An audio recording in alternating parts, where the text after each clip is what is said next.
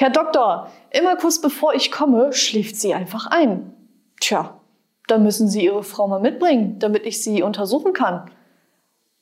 Was heißt hier meine Frau? Meine Hand?